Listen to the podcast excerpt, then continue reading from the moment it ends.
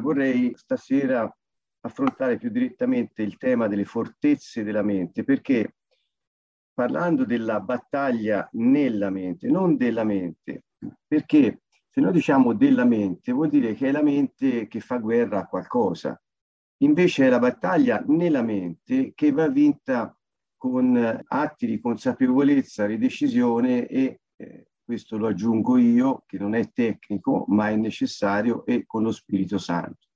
Quindi l'ho anche scritto nel mio libro che vi ho fatto vedere la volta scorsa, quindi non è che ne faccio mistero di questa impostazione, ma appunto essendo una battaglia nella mente vuol dire che la nostra mente diventa come un campo di battaglia dove si gioca alla fine la partita della vita.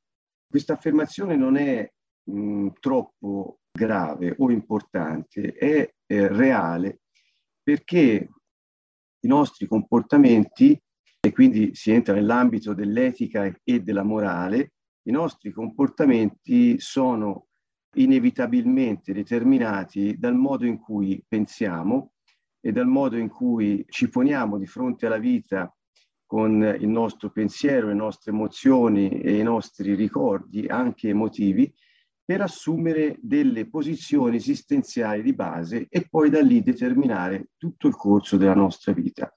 Sembra strano, ma lo decidiamo un po' eh, fin da piccoli e poi strada facendo lo perfezioniamo questo piano di vita nostro, che non è il piano di vita che Dio ha scritto per noi, perché è un piano di vita adattato o adattivo in quanto risponde ad esigenze di sopravvivenza in un ambiente spesso ostile.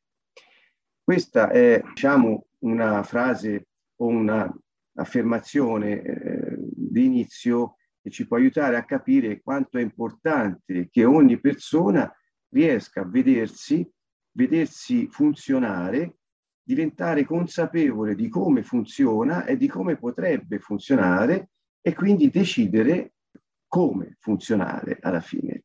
La buona notizia è che così come noi decidiamo nel corso della nostra vita di vivere in un determinato modo che spesso, ahimè, è disfunzionale, così altrettanto abbiamo la capacità e il potere di ridecidere e cambiare direzione. Perché, vedete, questa è una delle scoperte che io feci quando mi avvicinai a questo campo se è vero che sono io che ho deciso come pormi di fronte alla vita, programmando un copione di vita che poi sviluppo e metto in scena, perfezionandolo sempre più, se sono io l'autore, io stesso ho il potere di cambiarlo. E questo ci dà molta serenità perché ci dà speranza. Se infatti non fosse così, dovremmo essere dei deterministi, cioè quelli che dicono c'è un fato che è scritto per noi, ci caschiamo dentro senza nemmeno volerlo, saperlo, e poi sarà quello per tutta la vita e non ce ne potremo disfare. È proprio il contrario. Quindi la buona notizia, ve l'ho già accennata l'altra volta, ma è questa. Voglio leggere per iniziare e per inquadrare bene questo tema della battaglia nella mente, una paginetta del mio libro, è la prima pagina, Consentitemi questo, saranno tre minuti, non di più, ma aiuta. Tutti cercano la felicità, ma pochi sanno dove trovarla. Ma è davvero così difficile essere felici in questa vita? Molti vivono come se ciò che vogliono sia proibito, pur avendola a portata di mano, anche quando non ci sono divieti. Conosco delle persone che si ritrovano sempre nelle stesse situazioni, nonostante gli apparenti tentativi di cambiamento che mettono in atto. Pur passando da un matrimonio all'altro, da un lavoro all'altro, da una città all'altra, da un discorso all'altro, il risultato è sempre lo stesso. Ogni volta, dopo essere fuggiti da relazioni o circostanze negative, finiscono per ricrearne di simili a quella da cui avevano preso le distanze.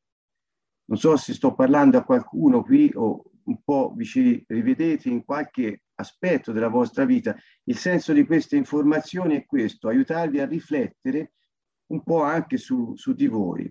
Eh, non è per un solo esercizio di stile per dire delle informazioni e lasciarle cadere, ma spero che possano esservi utili. Questo è il mio incoraggiamento per ciascuno. Altri vivono rimandando sempre quello che di bello può succedere, in attesa che finisca ciò che di brutto è in corso. Ovviamente il godimento della vita non arriva mai, perché le prove non finiscono mai. Sono persone dedicate a soffrire nella fatica. Per meglio mandare giù la pillola, spesso ammantano di religiosità, buonismo o utilità sociale quello che devono fare almeno possono giustificarsi con se stessi dicendo ho fatto quello che dovevo. C'è anche chi non finisce mai quello che comincia. Ogni volta sembra che ce l'abbia quasi fatta, ma inesorabilmente il suo sforzo si vanifica in un attimo e deve ricominciare tutto da capo. Le sue frasi sono piene di se solo inizia studi, apre negozi, si attiva socialmente, si sposa, ma non arriva mai in fondo, tutto sfugge come la sabbia dalle mani. C'è poi chi vive nella paura del dopo, del domani. Ogni godimento è amaro, come la famosa ultima sigaretta di un condannato a morte. Il punto è che aspettano così tanto la fucilazione che alla fine i guai arrivano davvero. La fede è potente, così come lo sono le parole negative che escono dalla nostra bocca, specie se rivolte a noi stessi. C'è infine chi dopo aver raggiunto un certo traguardo non sa cosa fare di se stesso, come se il suo valore fosse vero solo per il raggiungimento di certi risultati imposti dalla famiglia o dalla società, ma una volta ottenuti c'è il nulla. Alcune persone, forse solo la maggior parte, vivono tutta la vita credendo di essere nati per andare a scuola, trovare un lavoro che permetta loro di sopravvivere, indipendentemente dalle loro attitudini, doni e passioni, sposarsi, avere figli, intanto continuare a fare il lavoro che non piace a loro, comprare una casa, accendere un mutuo trentennale per pagarla, avviare i figli al lavoro che a loro non piace, ma almeno consentirà loro di sposarsi, avere figli, comprare una casa. Nel frattempo fanno buone azioni, adottano qualche bambino a distanza, non fanno del male a nessuno, ma non sono felici. Verrà il giorno, pensano, che andrò in pensione, allora potrò finalmente godermela. L'età della pensione arriva davvero, ma con essa non arriva la felicità. Queste persone, dopo una vita passata a reprimere i propri sogni e doni, non sanno più cosa fare di se stessi, non hanno avuto uno scopo nella vita, se non giungere a quel sospirato giorno che non arriva mai, il giorno della felicità. Le storie più comuni degli uomini mettono in evidenza come spesso molte persone vivano situazioni infelici che si ripetono costantemente, senza apparente via di fuga, come se costrette da una necessità superiore al volere umano. Sembra che ogni tentativo dell'individuo di acquisire una certa autonomia che esprima la propria identità, personalità, libertà di scelta sia destinato a, naufragare come se una maledizione gli impedisse di vivere per lo scopo per cui è nato, esprimersi pienamente in modo autonomo e autentico, felice nell'intimità con se stesso, con gli altri e con Dio. Ecco, mi fermo qui, questo è l'inizio del mio libro e eh, ve lo volevo leggere perché potrebbe per chi è interessato essere un libro di testo veramente per questo percorso.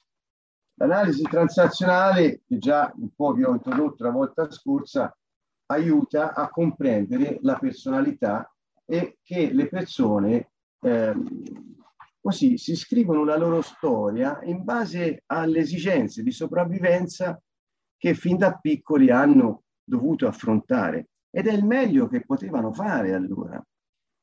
Per esempio, c'è una delle quelle che ritengo miei insegnanti di analisi transazionale o AT, che eh, si chiama Muriel James, è morta, ma è una, una donna eh, credente, molto umile e profonda.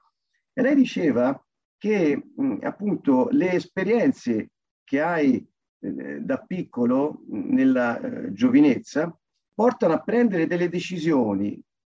Queste decisioni poi ti fanno eh, pensare, ti convincono che hai una certa posizione esistenziale. Vi spiego dopo e quindi poi in base a quello agiscono e di giorno in giorno cercano situazioni che confermino le convinzioni che è andata formandosi. Per esempio, Se da piccola una persona, questo scrive la Muriel James, se, se da piccola una persona è stata messa in ridicolo perché eh, rovescia sempre delle cose o cade sempre oppure fa degli errori continui, la sua decisione sarà sono un pasticcione, sono un pasticcione, oppure, oppure eh, eh, non piacerò mai ai miei genitori, perché è un pasticcione, perché rovescia sempre tutto, fa sempre tutto male e glielo dicono.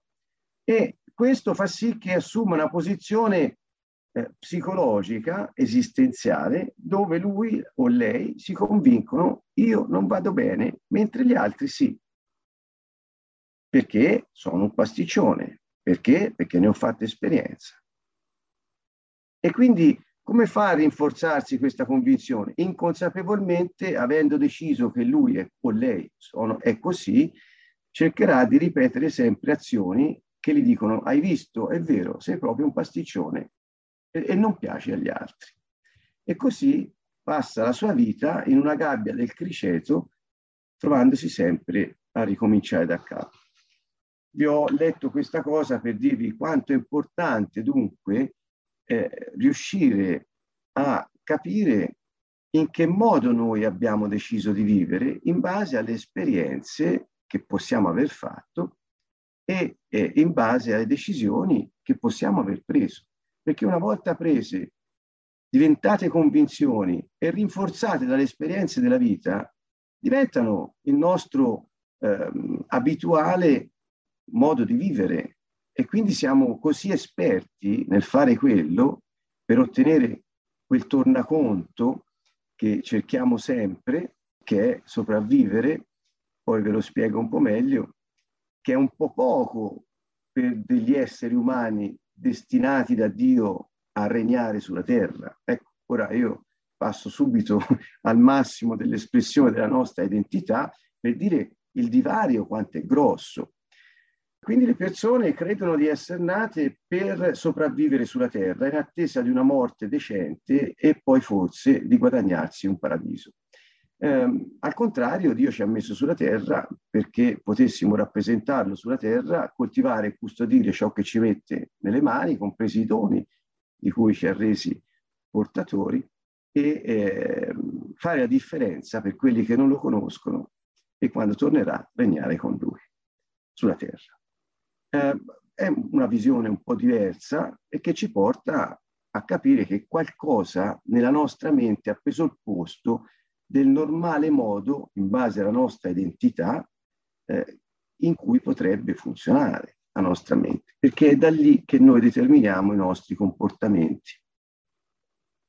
Quello eh, che eh, ho chiamato copione di vita, che è questo modo, diciamo, stereotipato e ripetitivo di eh, vivere un po' la nostra vita in base a quel che abbiamo deciso, di cui siamo convinti sempre di più, sempre di più, è nel campo dell'analisi transazionale stata descritta, lo riporto anche nel mio libro, a pagina 80, eh, dal fondatore dell'analisi transazionale, un medico, un certo Eric Bern, che eh, scrisse, e vi leggo altre 4 o 5 righe, la spinta necessaria all'attuazione del copione attuazione del copione, cioè metterlo, come metterlo in scena, e dei relativi progetti di vita viene da un elemento che tra tutti quelli che possono intervenire risulta determinante e che Bern chiama demone.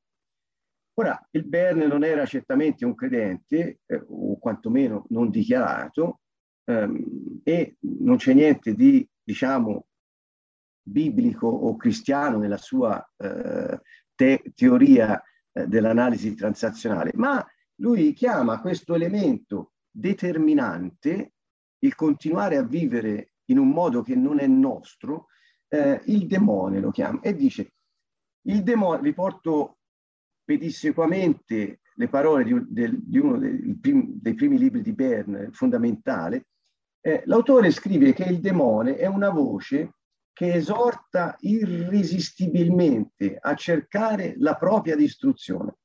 È l'improvvisa spinta soprannaturale che determina il destino di un uomo. Non è divina, e neanche umana. Forse è la voce di un angelo decaduto che parla con un sussurro seducente, come un'ammaliatrice. Si tratta della coazione a ripetere che spinge gli uomini verso un destino funesto. Ecco, queste sono le parole di questo psichiatra che eh, vi volevo sottoporre perché capì che questa spinta interiore, una volta che abbiamo scelto di vivere in modo disfunzionale, continuiamo a mettere in scena fino al suo epilogo, non è una forza umana, neanche divina, certamente, ma demoniaca, così come la chiama, questa voce suadente che sussurra come farsi del male pur di sopravvivere. Bene, vediamo un attimo la Bibbia cosa ne pensa di quelle che sono le battaglie che il Signore ci propone di affrontare e superare in un certo modo. Efesini 6, da 10 a 17, è il classico passo che sempre prendiamo per parlare della, della lotta, la lotta spirituale, la battaglia spirituale. Eh, dice, del resto, dal verso 10 del capitolo 6 della lettera scritta da Paolo agli Efesini, del resto fortificatevi nel Signore e nella, sua, e nella forza della sua potenza. Rivestitevi della completa armatura di Dio, quindi tutte le armi che Dio ha messo a disposizione, affinché possiate stare saldi contro le insidie del diavolo. Ora, questa parola insidie del diavolo, che sono scritte nella lettera agli Efesini, insidie vuol dire le astuzie pianificate metodicamente. La parola che traducono con insidie e che io ho tradotto con astuzie pianificate metodicamente è metodeia, da cui metodo che dice, dice Paolo, il diavolo applica contro gli uomini un metodo pianificato, quindi merita attenzione. E poi dice il, vostro, il nostro combattimento non è contro gli esseri umani, ma è contro gli spiriti maligni. E dice abbiamo armi spirituali per combattere questa lotta. Quando dice lotta, il nostro combattimento, Paolo usa una parola eh, che mi sembra sia, ve lo dico subito, perché pale, pale in greco, e vuol dire è la lotta corpo a corpo, come un wrestling, dove si, si, si devono picchiare talmente forte con ogni mezzo finché uno non è stramazzato a terra immobile che non si può più muovere. Eh, ogni colpo è ammesso eh, ed è un corpo a corpo violento. Di questo parla Paolo. Quindi, eh, cari amici, abbiamo subito capito che eh, nella nostra vita c'è una lotta che siamo chiamati a combattere se siamo schierati con il Signore. Se non siamo schierati non c'è bisogno di combatterla, già siamo nel campo del, del perdente, ma passeremo una vita grama. E quindi occorre prendere posizione. Queste parole di Paolo poi eh, sono in qualche modo riprese nella seconda lettera ai Corinzi, ma sotto un aspetto diverso ed è quello che ora mi interessa molto. Vi rimando a 2 Corinzi 10, capitolo 10, versi da 3 a 5. E dice Paolo, pur camminando nel corpo, e ora vi traduco perché non tutti sono forse abituati ai termini biblici, camminando nel corpo vuol dire pur vivendo nel mondo, come esseri umani, e quindi pur vivendo nel mondo, non combattiamo come combatterebbe il corpo, cioè il mondo, cioè un essere umano del mondo.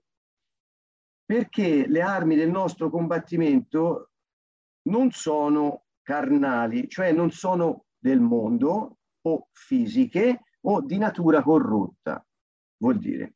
Al contrario, sono potenti per Dio, cioè hanno la potenza di Dio per distruggere le fortezze, cioè le prigioni le, e i castelli, distruggendo i ragionamenti e ogni superbia che si eleva, che va in alto, cioè che si innalza contro la conoscenza di Dio e facendo prigioniero ogni pensiero lo eh, facciamo obbedire al Messia. Va un po' questa parte della lettera ai Corinzi, la seconda lettera, e lui dice e cerco di dedicarci qualche minuto perché è la base poi di quello che abbiamo detto tecnicamente da un punto di vista psicologico, ma la base spirituale. Qui E cioè Paolo ci ha già detto c'è una lotta, un corpo a corpo contro eh, questi spiriti che hanno pianificato metodicamente delle astuzie per impedirci di conoscere Dio. E qui quando Paolo dice nella eh, seconda lettera ai Corinzi, dice non combattiamo come combatterebbe il mondo, quella parola combattere non è il wrestling di prima, il corpo a corpo, ma è un'altra parola. E sapete qual è? Strateuo, cioè eh, la, il, il combattimento è una strategia, nel senso, nella lettera agli Efesini dice guardate che il diavolo ha delle metodiche programmate, ma noi abbiamo una strategia che viene da Dio. Ci invita la Bibbia um, a considerare che anche se siamo nel mondo, non siamo del mondo. Ricordate, questo lo disse Gesù. Eh, voi siete nel mondo, ma non del mondo. Eh, questo è il messaggio. Voi e io, noi non siamo del mondo, cioè non gli apparteniamo perché apparteniamo a un regno celeste, pur essendo nel mondo come esseri umani sulla terra. E allora dice, quella lotta, quel combattimento è, è una preparazione strategica, e cioè ci vuole una strategia. E le armi del nostro eh, fare strategia non sono de- come quelle del mondo, eh, ma sono, hanno la potenza di Dio. Cioè, dice Paolo, abbiamo delle armi che hanno la potenza di Dio. Per cosa? Per distruggere le fortezze. Eccole lì. Quindi qual è la strategia? Quali sono i metodi del diavolo, queste pianificazioni e queste strategie del mondo? Non so se tutti sapete che la Bibbia è chiara, dice che il diavolo è il principe di questo mondo che giace sotto il suo potere. Per questo usa la parola mondo, non in senso dell'universo, l'insieme degli esseri umani o il pianeta Terra, ma come un sistema organizzato per poter far andare la male la vita di quelli che ci abitano. Ed è organizzato da chi è nemico di Dio, è nemico degli uomini. E allora dice, come si organizza questo nemico per poterti fare una vita infelice, far avere una vita infelice? Bene, fa delle strategie e costruisce delle fortezze. Quella parola fortezze traduce la parola castello o prigione. Non so se avete presente una fortezza, è un'opera edilizia piuttosto imponente, fortificata, dentro la quale stanno le truppe, l'esercito, e quindi è al riparo dell'esercito. E quali sono, cosa c'è dentro le fortezze e da cosa sono fatte le fortezze? Ce lo dice al verso 5 di, questa, di questo passo, dice distruggendo i ragionamenti e ogni superbia che si innalza contro la conoscenza di Dio. Eccoli cosa sono le fortezze della mente. Dio è interessato al funzionamento della nostra mente. Dio è interessato a smontare i, i, il modo di pensare e, e, di sentire e di agire disfunzionale rispetto all'identità che lui ha pensato per noi. È interessato a questo ci dice guardate, io vi ho dato delle armi potenti che hanno la mia potenza. Tutti traducono armi spirituali, ma è potenza di Dio. Con la mia potenza potete distruggere queste fortezze che avete in testa, cioè sono dei ragionamenti e delle superbie, dopo vi spiego cosa sono, che si innalzano contro la conoscenza di Dio. Giovanni 17, verso 3, dice, questa è la vita eterna. La vita eterna. Eh, qualcuno può pensare, no, conoscere Dio vuol dire dopo che muoio, se sarò stato bravo, mi guadagnerò un posticino al sole. E no, Gesù è chiaro, dice, la vita eterna è che conoscano te, parla al Padre, il solo vero Dio è colui che tu hai mandato, Gesù Cristo. Quindi conoscere ha quel senso ebraico dell'avere un rapporto intimo. Pensate, era usata questo verbo per indicare il rapporto sessuale tra marito e moglie. E quindi la vita eterna è avere una relazione intima con Dio e con Gesù Cristo che Dio ha mandato. Ma fermi un po', se questa è la vita eterna definita da Gesù nel Vangelo scritto da Giovanni, e Paolo dice, guardate che il nemico o si organizza nella vostra mente dei ragionamenti e dei modi di elevarvi al di sopra dell'identità che Dio vi ha dato, che fa sì che voi non abbiate la vita eterna, perché si oppone a che conosciate Dio. Sentite qual è la strategia del nemico? E anche se qualcuno riceve la vita eterna pur vivendo in modo disfunzionale, questi ragionamenti superbi faranno sì che non possiamo godere l'intimità col Signore e quindi la sua vita eterna già ora su questa terra. Quindi mette conto scoprire cosa sono queste fortezze, mette conto capire cosa sono quei ragionamenti che abbiamo il potere di distruggere e cosa sono quelle superbie che ci impediscono di conoscere il Messia. Se le fortezze sono luoghi di difesa con dentro delle truppe, cioè sono opere di fortificazioni che presidiano un territorio e proteggono un esercito. I ragionamenti e le arroganze che l'uomo ha nel ragionare in un certo modo, dopo vediamo quale, sono quelli che ci impediscono di avere questa relazione intima e quindi sono delle resistenze interiori che noi abbiamo contro la nostra libertà di essere figli di Dio, cioè avere una relazione con Lui e avere intimità e goderne di questa intimità. Qualcuno dirà, mm, ok, va bene, questa è teoria biblica. No, è la realtà anche di quelle che sono le scienze poi della mente che ci dicono che quando funzioniamo in modo disfunzionale, scusate il gioco di parole, eh, non siamo noi stessi non solo perdiamo di vista la nostra identità, ma non conosceremo mai il nostro scopo, non cammineremo mai sul nostro destino e non vedremo mai il nostro potenziale espresso. Ma non mi sembra poco.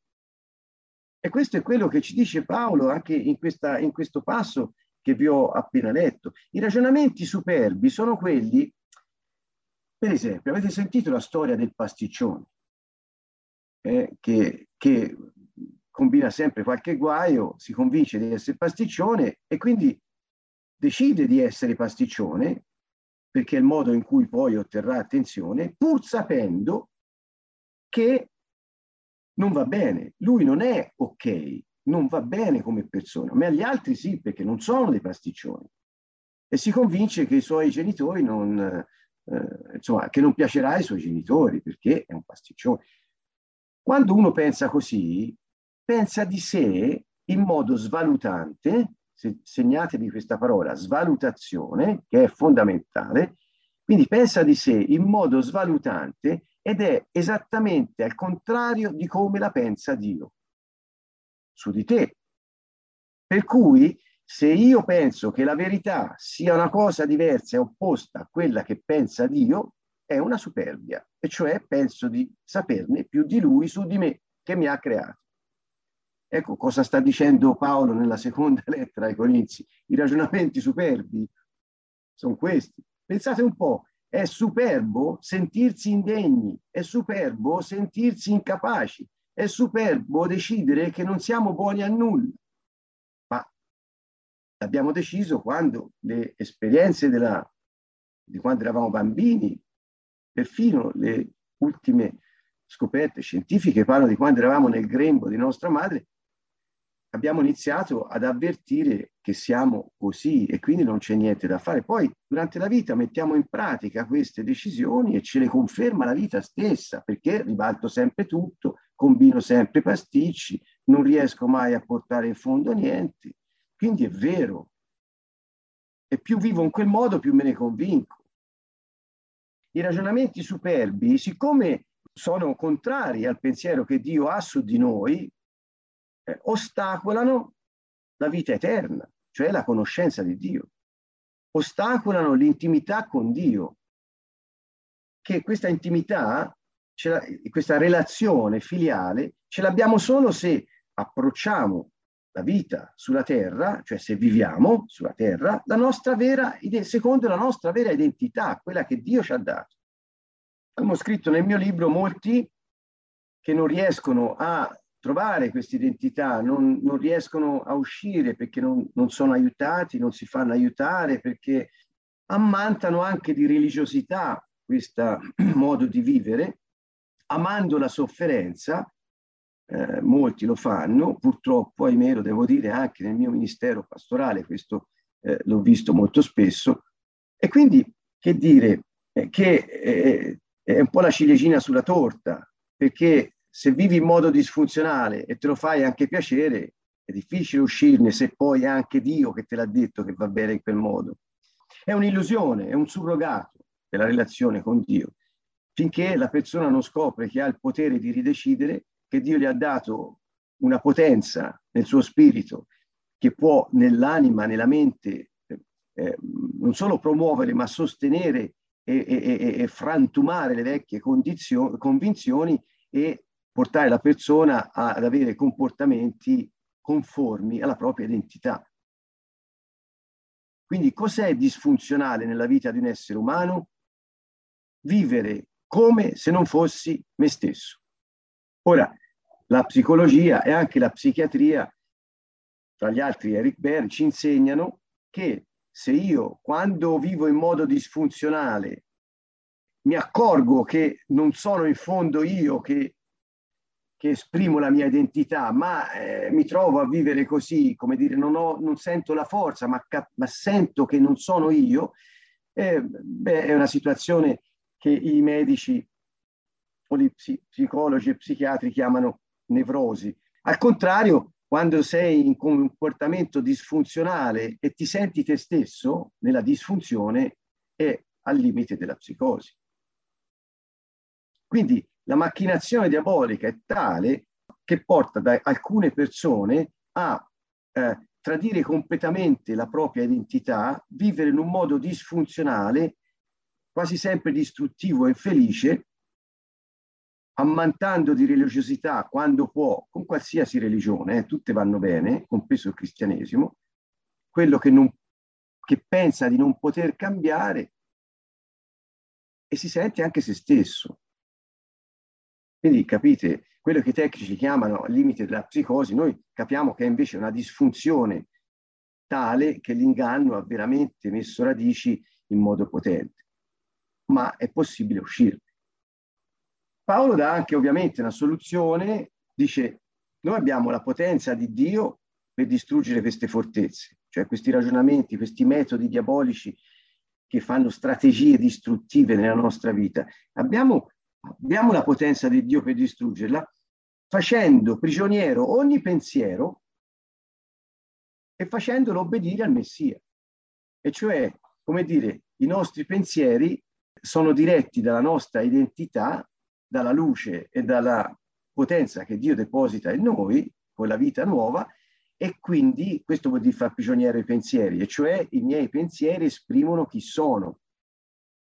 E quando esprimono chi sono, se sono nato di nuovo, cioè un credente reale, beh, non posso far altro che obbedire al Messia, ma non per dovere. È un'espressione di grande potenza, di potere, e cioè io posso fare quello che Dio dice perché la mia vita è adatta, è fatta proprio per questo. Eh, capite la differenza eh, sostanziale che si ha? Potremmo leggere, potremmo leggere Filippesi 4, eh, dove Paolo dà un altro consiglio dicendo che far prigioniero il pensiero per farlo obbedire al Messia in realtà consiste nel concentrare la nostra vita e quindi pensare alle cose nobili, sante, giuste, buone eh, e, e, che quando facciamo così eh, il nostro cuore, la pace di Dio custodisce il nostro cuore e i nostri pensieri. Come dire, dirigete i vostri pensieri verso il Signore e la sua volontà per voi e Lui custodirà i vostri cuori e i vostri pensieri in unione al Messia. Beh, questa è la ricetta della lettera ai Filippesi. Torniamo all'esempio della mia amata insegnante Muriel James. Se la mia decisione da piccolo è sono un pasticcione, non piaccio ai miei genitori, avendo deciso che sono così, vedete, si va sull'essere, non su quello che faccio, sono un pasticcione, non sono gradito ai miei. Può essere un e o. Comunque sia, sono un pasticcione, per esempio, può diventare una convinzione. Perché se in base all'esperienza vissuta hai deciso che sei così, sentite, sei, non fai, sei così, ti convinci sempre di più ogni volta che combini qualcosa del genere che veramente sei così. E una volta che hai la convinzione formata, la fortezza si forma, che sei così, e ti predisponi a vivere la vita in modo che ogni relazione, ogni cosa, ogni situazione che vivrai, tu possa confermare la tua convinzione esistenziale. Questa si chiama coazione a ripetere, quella di cui parlava Bern, che vi ho letto dal mio libro. È la gabbia del criceto.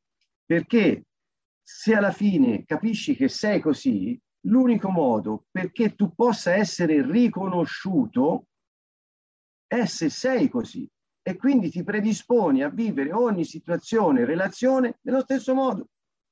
Ora, essere pasticcioni per qualcuno non è, non è poi così grave, ma che ne, che ne dite di un bambino, e si parla anche nei primi sei mesi di vita, che comprende che quando piange, eh, forse ve l'ho già fatto questo esempio, viene punito. Ah, naturalmente mi è sfuggita una cosa, scusatemi. Eh, tutte queste messe in, in, in, onda dello stesso programma sono tutte inconsapevoli dopo, cioè sono decisioni già prese che inconsapevolmente li mettiamo in atto. Eh, questa coazione a ripetere è veramente tremenda. Coazione vuol dire costrizione, è una forza interiore, quella che Bell chiama un demone, il demone del copione, è questa forza soprannaturale che ti spinge a mettere in scena sempre quel, quel programma distruttivo. Per esempio, se hai capito che eh, da piccolo eh, è bene non piangere perché ogni volta che piangevi eh, prendevi due sberle, eh, chiaramente che cosa decidi? Non piangerò più.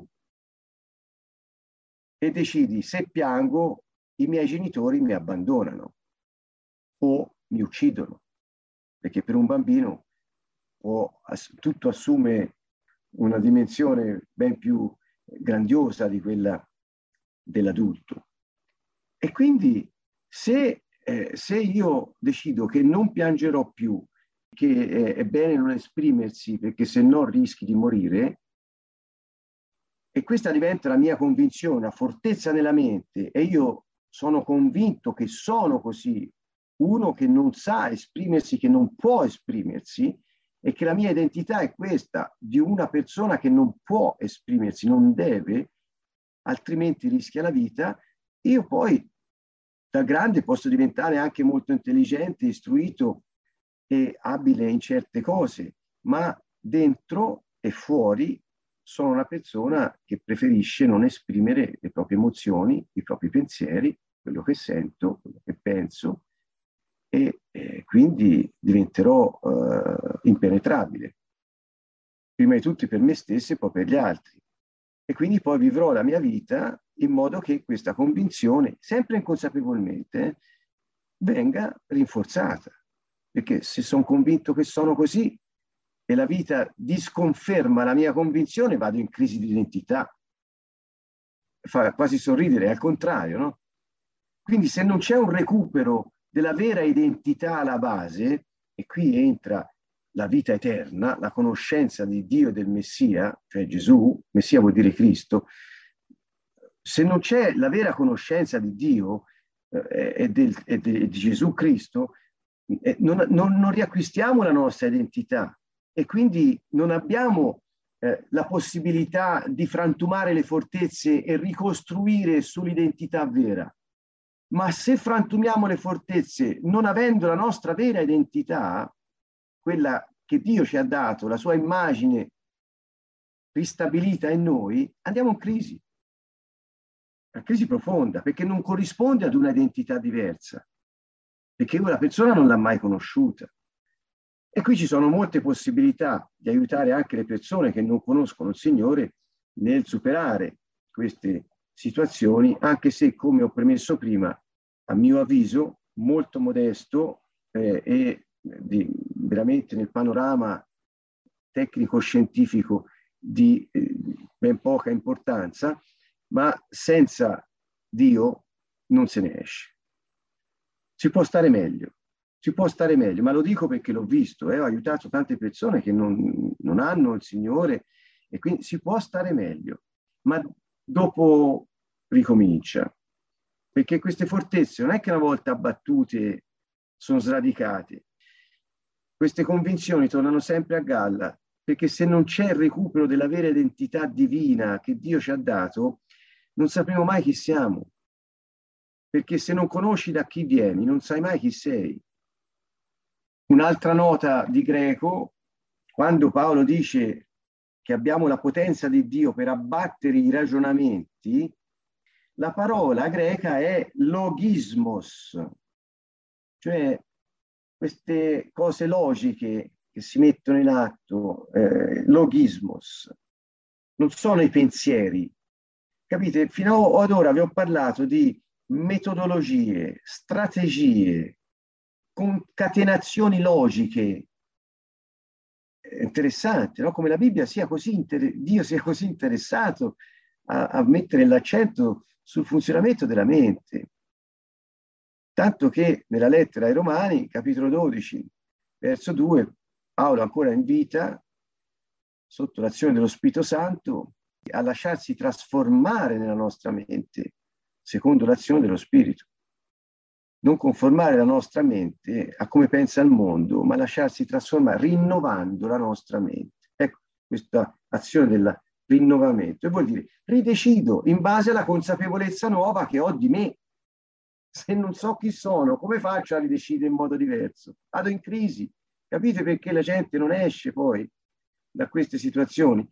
Perché non riescono a capire chi, a sapere chi sono e non lo sapranno mai a meno che non abbiano questa relazione eh, con il Signore.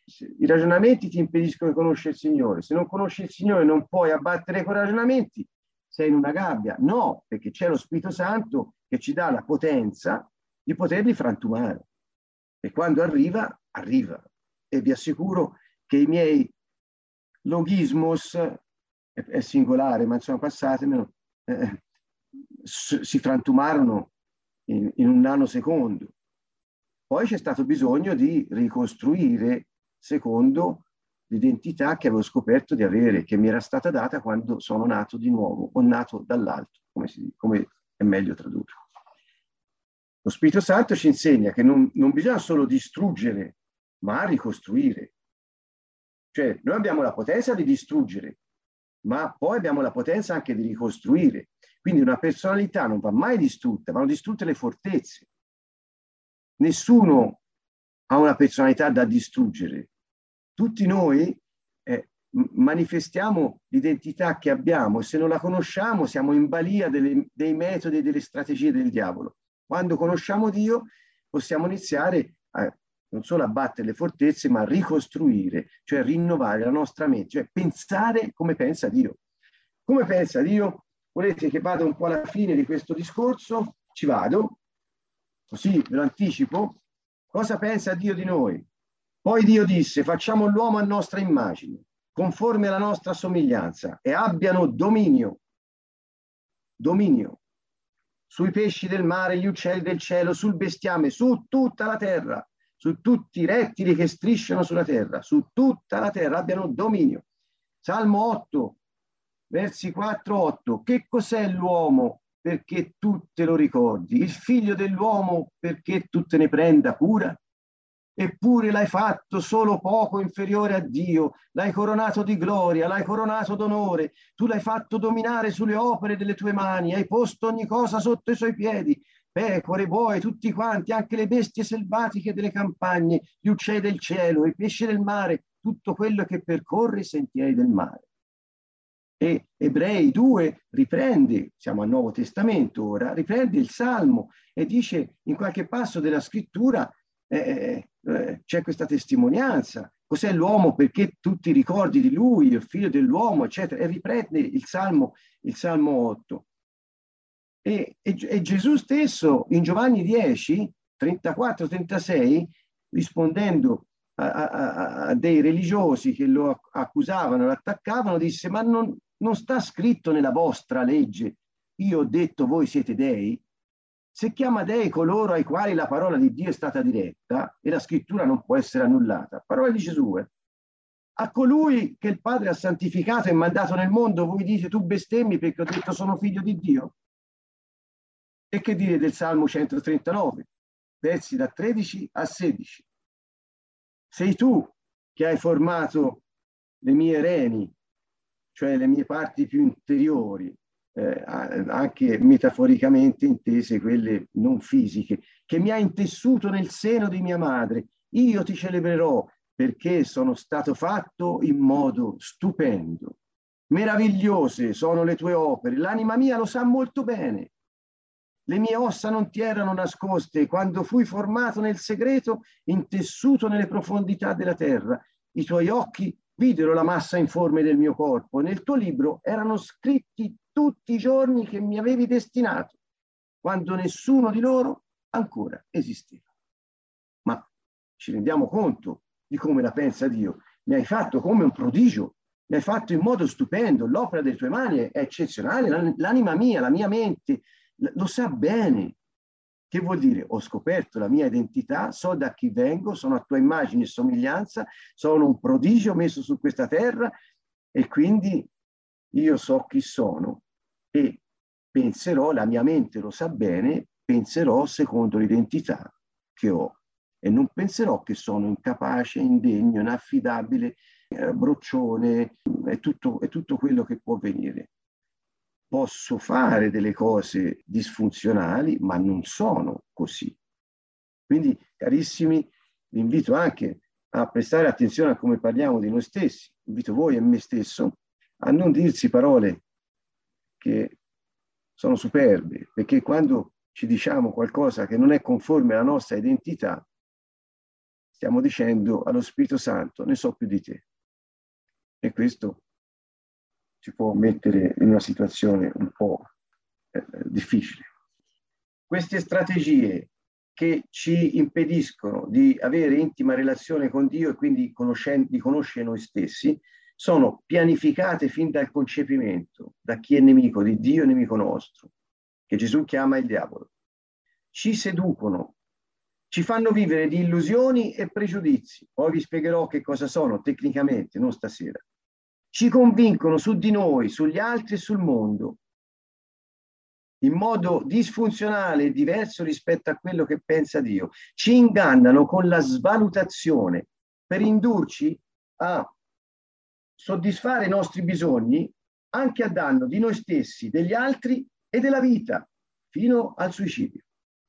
Svalutazione, ve l'ho detta prima, questa parola è purtroppo chiave ci dirigono queste strategie con proibizioni sull'essere, cioè non essere capaci, non riuscire, non esprimere, proibizioni sull'essere, per farci vivere nel terrore, ma nel rinforzarle, che le convinzioni siano vere, svalutanti, le convinzioni svalutanti.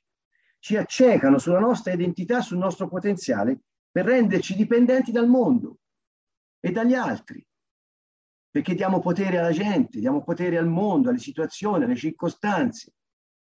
E qualcuno, non potendo farci niente, dirà verrà prima o poi il principe azzurro. Io non ci posso fare niente, devo solo soffrire in questa vita. Capite che non, non è l'idea di Dio questa.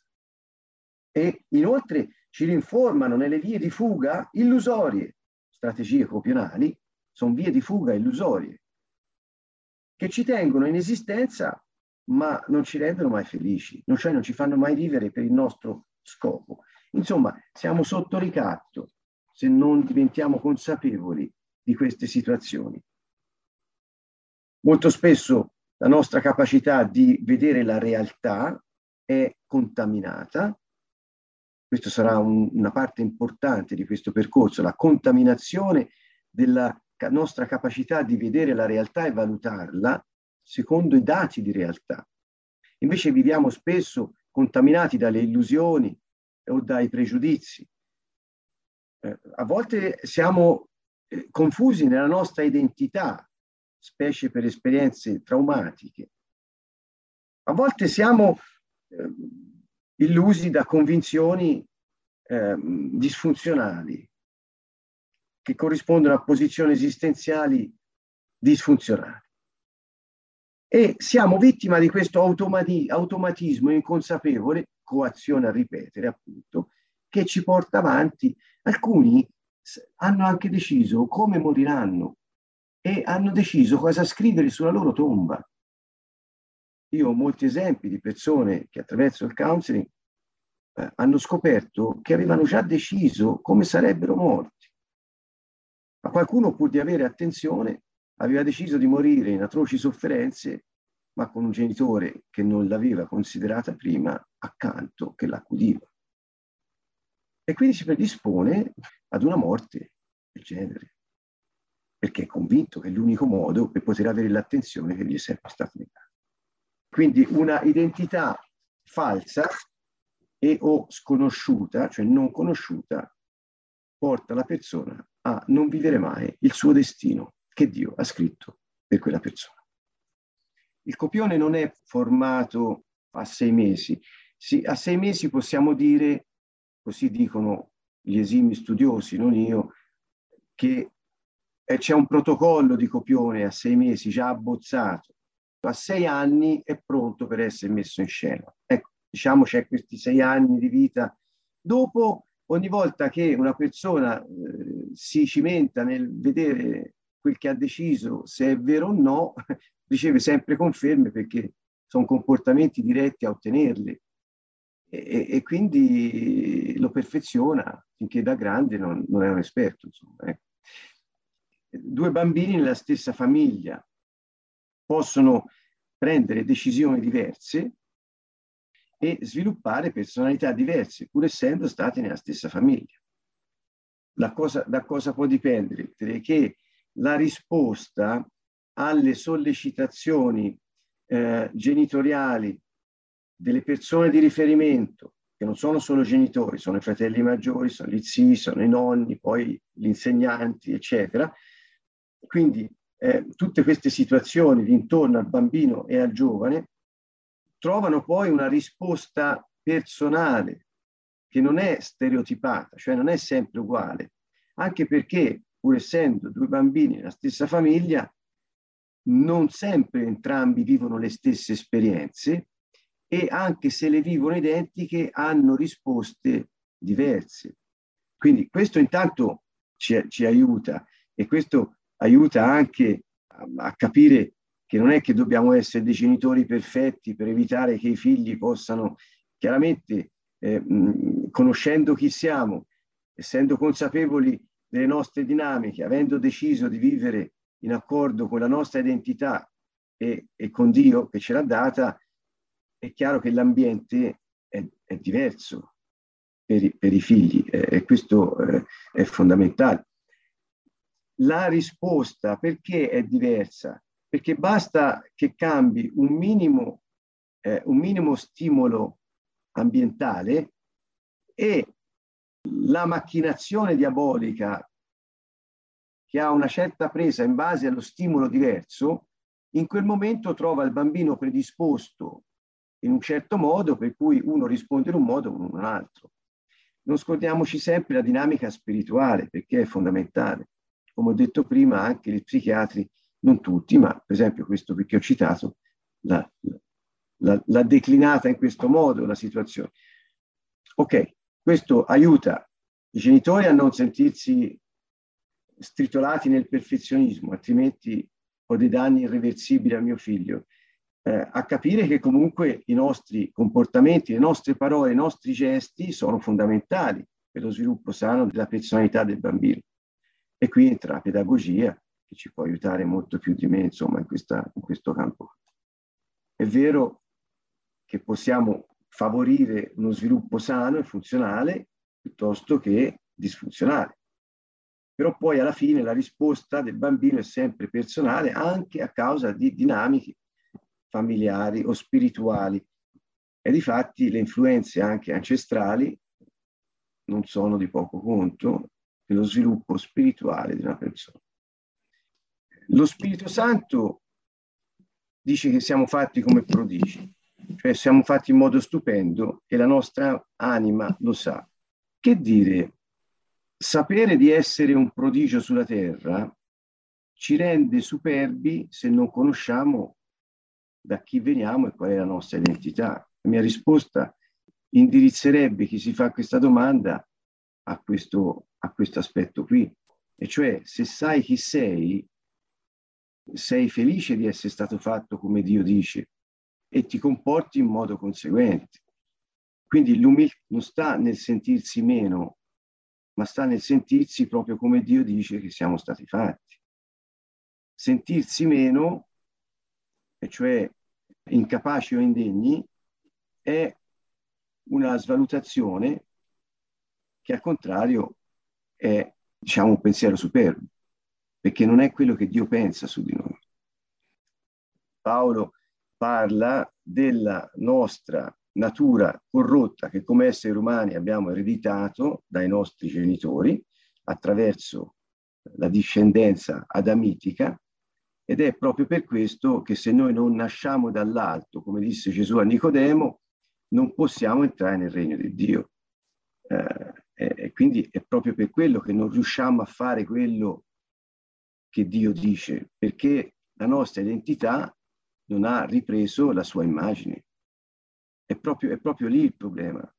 E anche quando qualcuno è nato dall'alto, cioè nato dallo spirito eh, e dall'acqua, come, come dice Gesù a Nicodemo, non avendo la possibilità, perché immerso magari in un ambiente religioso, il senso di surrogato di quella relazione, non conosce Dio in modo intimo e quindi non conoscerà neanche se stesso e continuerà a ritenersi incapace di fare la volontà di Dio. E, quello, è, quello è il frutto della svalutazione. Quando io so chi sono, è, è solo allora che posso ritenere logico quello che Dio mi chiede. Mi spiego ancora meglio nel nuovo patto, cioè nella nuova alleanza, Dio ha scritto la sua legge non più su tavole di pietra, ma nel cuore di carne degli uomini. E Geremia, in Geremia 33, quando annuncia, Vecchio Testamento, annuncia però la nuova alleanza in modo profetico, eh, di, dirà che questo nuovo patto eterno, questo nuovo patto che verrà fatto, eh, metterà in condizioni le persone di avere una natura incline al bene, di conoscere Dio, la relazione sarà intima e personale e ciascuno potrà conoscere cosa piace o non piace a Dio. E in più saprai che i tuoi peccati sono perdonati e che anzi Dio l'ha perfino, perfino dimenticati. Ecco, le promesse della, della profezia di Geremia sulla nuova alleanza sono queste. Si capisce già da allora che quando parlo di religione non intendo fedi o confessioni o denominazioni, parlo di religiosità eh, in senso di costrutto umano adattivo. Anche di questo parlo nel mio libro, cioè è un tentativo umano di adattarsi alla vita usando anche un'idea di Dio che non è quella che corrisponde poi a quello che ci è stato detto da Dio. E quindi che succede? Che eh, quando siamo intrisi di religiosità, è chiaro che questa vita eterna che non conosci, te la devi guadagnare. E come te la guadagni? Sforzandoti di non peccare. Ma se ti sforzi di non peccare e non pecchi, è un'opera tua, e cioè tua, mia, dell'uomo, della persona, e quindi è una specie di autosalvazione, una, ci guadagniamo il perdono con le nostre buone azioni o con i nostri sforzi, mentre è solo per grazia, attraverso la fede, che noi riceviamo il perdono e la, e la vita nuova da parte di Dio. Quindi è un inganno grosso. Eh, e io invito tutti a concentrarsi sul fatto non che siamo peccatori, ma che eravamo peccatori nati di nuovo in grado di non peccare. Purtroppo poi pecchiamo, ma Dio è così buono che attraverso il sangue di Gesù ha provveduto alla purificazione di noi stessi dai nostri peccati. Tutti siamo abituati a considerarci dei peccatori, più ti, più ti senti peccatore e meglio è, perché vuol dire che sei più umile in realtà eh, pecchi perché decidi che la carne risponda alle sollecitazioni ambientali eh, o a quelle dinamiche interiori disfunzionali di cui abbiamo parlato fino ad oggi. Ma in noi Dio ha depositato una nuova natura, la sua, di cui, come dice la Bibbia, siamo resi partecipi. E una nuova vita, che è Gesù, che vive in noi, capace di non peccare. È chiamata il seme divino che non può peccare. E quindi pensa che cosa grande. Siamo sì un prodigio, perché Dio ci ha fatto in modo di poter mettere in pratica la sua volontà non per sforzo, ma per eh, natura.